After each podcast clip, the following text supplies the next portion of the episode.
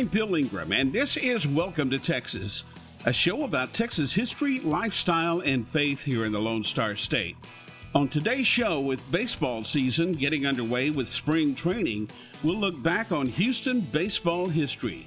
We'll see what faith and action look like, and we'll celebrate Texas Independence Day. That's all coming up on today's Welcome to Texas. Hope on Demand is a brand new mobile app where you can see videos, listen to podcasts, read blogs, and articles to help you grow in your faith.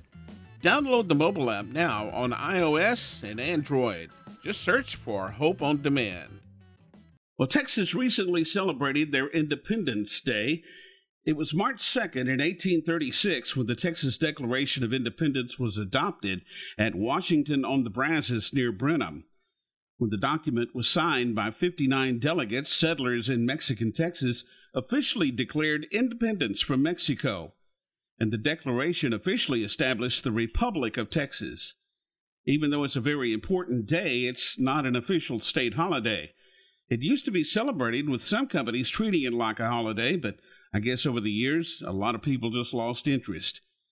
Texas was an independent nation from 1836 to 1845 when it was annexed by the United States. Texas was admitted to the Union as the 28th state of the United States December 29, 1845. Hope on Demand has a brand new podcast called The Art of Friendship. It's hosted by my friend and author, Kim Weir. It's all about creating and keeping relationships that matter Look for it now wherever you listen to podcasts. Just search for the art of friendship. In the book of Matthew 7 24 through 27, Jesus said, Therefore, everyone who hears these words of mine and puts them into practice is like a wise man who built his house on the rock. The rain came down, the streams rose, the winds blew and beat against that house, yet it did not fall, because it had its foundation on the rock. But everyone who hears these words of mine and does not put them into practice is like a foolish man who built his house on sand. The rain came down, the streams rose, the winds blew and beat against the house, and it fell with a great crash. I think what we see here is the same kind of thing James is talking about in the book of James, chapter 2, verses 14 through 26. What good is it, my brothers, if man claims to have faith but has no deeds? Can such faith save him? Suppose a brother or sister is without clothes and daily food. If one of you says to him, Go, I wish you well, keep warm and well fed, but does nothing about his physical needs, what good is it? In the same way, faith by itself, if it is not accompanied by action, is dead. But someone will say, You have faith, I have deeds. Show me your faith without deeds, and I will show you my faith by what I do. You believe that there is one God. Good. Even the demons believe that and shudder. You foolish man, do you want evidence that faith without deeds is useless? Was not our ancestor Abraham considered righteous for what he did when he offered his son Isaac at the altar? You see that his faith and his actions were working together, and his faith was made complete by what he did. And the scripture was fulfilled that says, Abraham believed in God, and it was credited to him as righteousness, and he was called God's friend. You see that a person is justified by what he does, not by faith alone. In the same way, was not even Rahab the prostitute considered righteous for what she did when she gave lodging to the spies and sent them off in a different direction? As the body without the spirit is dead, so faith without deeds is dead. You see, the foolish man may hear and even believe a house built on the rock is better, but his house still crumbles if he doesn't actually build it there. If we aren't living our faith, our faith is dying. Let's hear, believe, and then act accordingly. Hope on Demand has a podcast called Anything But Quiet Time. It's hosted by my good friends Rochelle and Carter. Each week, they have fun and insightful conversation about what they're learning in their quiet time.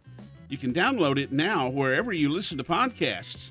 Just search for anything but quiet time. Baseball has been part of Houston since the last day of 1887. The first minor league team was organized on New Year's Eve, December 31st of that year.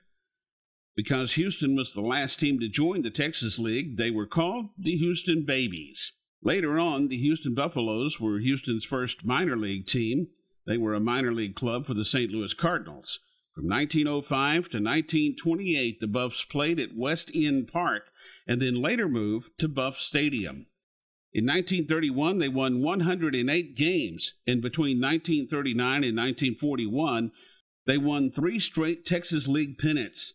The Buffs played at Buff Stadium in the city's east end near University of Houston through 1961. In 1962, Major League Baseball came to Houston with a new National League team the Houston Colt 45s. The Colt 45s started in their new home, Colt Stadium, a temporary ballpark that was built just north of where the Astrodome sits today. Once the Astrodome was completed in 1965, the ball club changed their name to the Astros.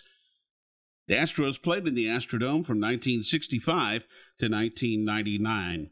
But by the 90s, the dome was showing its age. There were some code violations and other things needed to be updated. So the Astros chose an historic site to build a new ballpark Union Station, the old train depot downtown.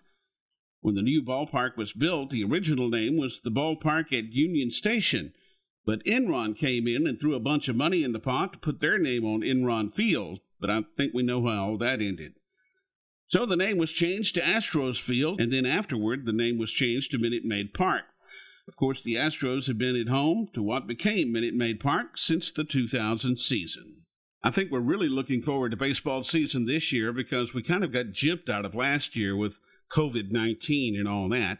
Opening day this year at Minute Maid Park is April the 8th. And the Astros open up against the Oakland Athletics. So we're looking forward to another great season, this time with actually fans in the stands. Wow, what a concept.